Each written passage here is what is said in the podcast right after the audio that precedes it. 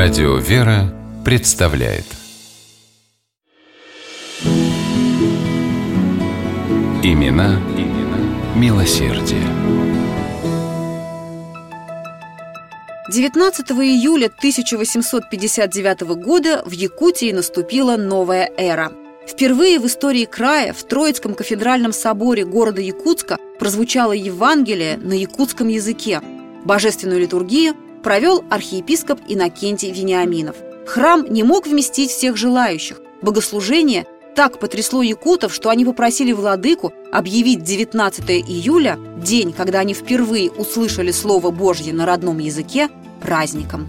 Иван Попов, так в миру звали будущего святителя Иннокентия, родился в 1797 году в селе Анга Иркутской губернии. Мальчик научился читать в пять лет, а к семи годам уже исполнял обязанности псаломщика в церкви.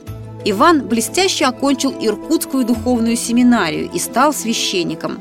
А в 1823 году загорелся желанием отправиться на Алиутские острова, тогда их называли Русской Америкой, которым требовался православный священник – на острове Уналашка, а добираться до него пришлось больше года, отец Иоанн жил сначала в землянке, потом своими руками срубил дом. Строил только в свободное время, а его было очень мало, ведь едва появившись на острове, отец Иоанн погрузился в миссионерскую деятельность.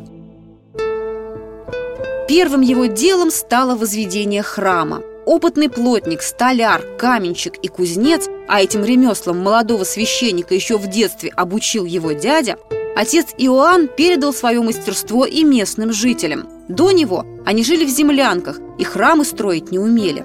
Спустя два года церковь осветили. Отец Иоанн не ограничивался только своим приходом. Самостоятельно выучив алиутский язык, он ездил на байдарке с острова на остров, а это расстояние в 200-300 километров – и обращал в православную веру коренное население тех мест. Службы порой проводил прямо под открытым небом. Историк Барсуков писал об этом периоде жизни отца Иоанна. С каким вниманием слушали алиуты проповедь евангельскую. Некоторые из них, совершенно не зная по-русски ни слова, почти целый день сидели и перелистывали, как будто читая псалтирь славянскую – а когда они увидели на своем языке катехизис, то даже старики начали учиться грамоте. Десять лет прожил отец Иоанн на островах. За это время он построил десять деревянных домов, открыл больницы, школы, училища и воспитательный дом для сирот. Обучал местных детей грамоте и закону Божью, разработал первую алиутскую грамматику, перевел на алиутский язык Евангелие от Матфея. В 1840 году отец Иоанн принял монашеский постриг с именем Иннокентий. В том же году его назначили епископом Камчатским, Алиутским и Курильским. 28 лет владыка посвятил проповеди христианства на суровых землях Восточной Сибири. Он строил храмы и церковно-приходские школы, устраивал в приюты сирот. Посещая церкви своей епархии, епископ Иннокентий преодолел в общей сложности больше 10 тысяч километров – Путешествовать по Камчатке летом было невозможно из-за непроходимой грязи. Приходилось ездить зимой в 40-градусные морозы на нартах, запряженных собаками. Став в 1850 году архиепископом, Иннокентий создал комитет по переводу священных и богослужебных книг на языки народов Якутии.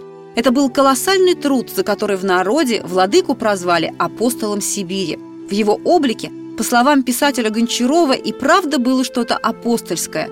Мощная фигура в синевато-серебристых сединах, с нависшими бровями и светящимися из-под них умными, ласковыми глазами и доброй улыбкой.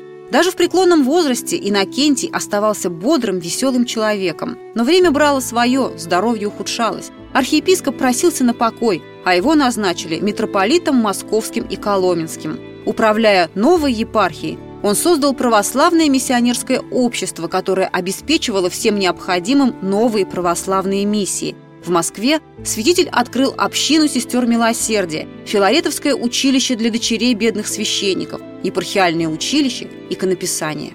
Уже во второй половине XX века митрополит Иннокентий был причислен к лику святых, а 1997 год ЮНЕСКО объявила годом святителя Иннокентия – выдающегося миссионера-просветителя вспоминал и чествовал практически весь мир. Имена, имена милосердие.